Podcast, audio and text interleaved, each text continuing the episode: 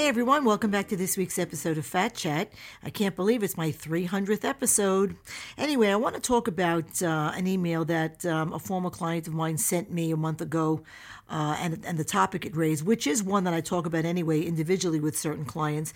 Um, and anyway, she had told me that um, the previous evening or two she was at a party of some kind, and and uh, you know, a woman came over to that she had met a few times and approached her, and she told her that you know she was uh, very impressed with how my former client looked and how she lost weight, and they got to talking, and this other woman said that you know she's always been 110 pounds, but that medication she started taking made her gain 50 pounds, and uh, you know, she said this while shoving a huge piece of cheesy bread into her mouth, uh, offering my client the piece, and, you know, grabbing another one for herself in the midst of a conversation about weight loss.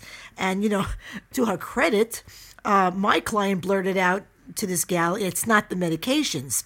So l- listen up, folks. We accumulate or add weight to our bodies in a few ways, okay? First, Fat cells expanding due to excess calories. That adds weight to our body. Water retention or bloating. Water that's not released weighs. The third way, constipation. Stool that is not released weighs.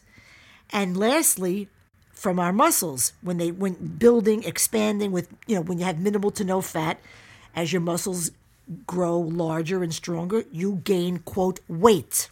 Okay. And of course, look, you know, pregnancy is another way that we add weight. And even if that is done correctly, the only thing that grows is your fetus, not your fat. Good, healthy pregnancy weight is about 25 to 30 pounds, and that's it. Uh, the woman in the conversation that I'm referring to isn't holding on to, to or 50 pounds of water or 50 pounds of stool. And um, she certainly wasn't in fit, you know, and ripped form where she had put on 50 pounds of solid muscle mass. She gained 50 pounds of fat. And as I said, there's only one way in this life or any other to do that fat cells expanding with all the calories that her body didn't burn off because they were extra. Okay? Now, had that woman said that to me, uh, that she that it was her meds that made her gain all that weight. And I do hear similar comments all the time when speaking to new clients. I would have told her that her medications absolutely did not make her gain 50 pounds of fat. Her knife and fork did that. Can certain medications make you more susceptible to retaining fluids, such as a steroid? Yes. Uh, can certain medications stimulate or to the opposite, uh, uh, um, suppress an appetite? Yes. And so what? You have to work around that. I mean, you have to compartmentalize that in your head, you have to put it aside, and you have to forget it. So, in other words, while of course you have to do what your doctor prescribes you do, um, that is completely separate from what you have to do of your own free will. The doctor controls the type uh, and the dosage of your medications, and you must control the type and the portion and the pacing of your foods. Too many people hear from a doctor, you know, that they may gain weight from a certain med or from a birth control pill.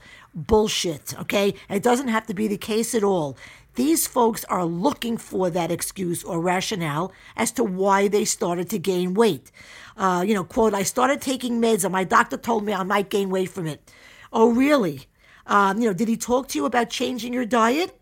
Uh, did he tell you how much food you should have every day with specificity? How much protein, how many vegetables, etc.? Did he talk to you about planning all your meals and snacks? Did he talk to you about eating every two to three hours to keep your blood sugar in check so as to minimize any appetite stimulation? Did he tell you how much water to drink all day and that your first pang of hunger is almost always thirst?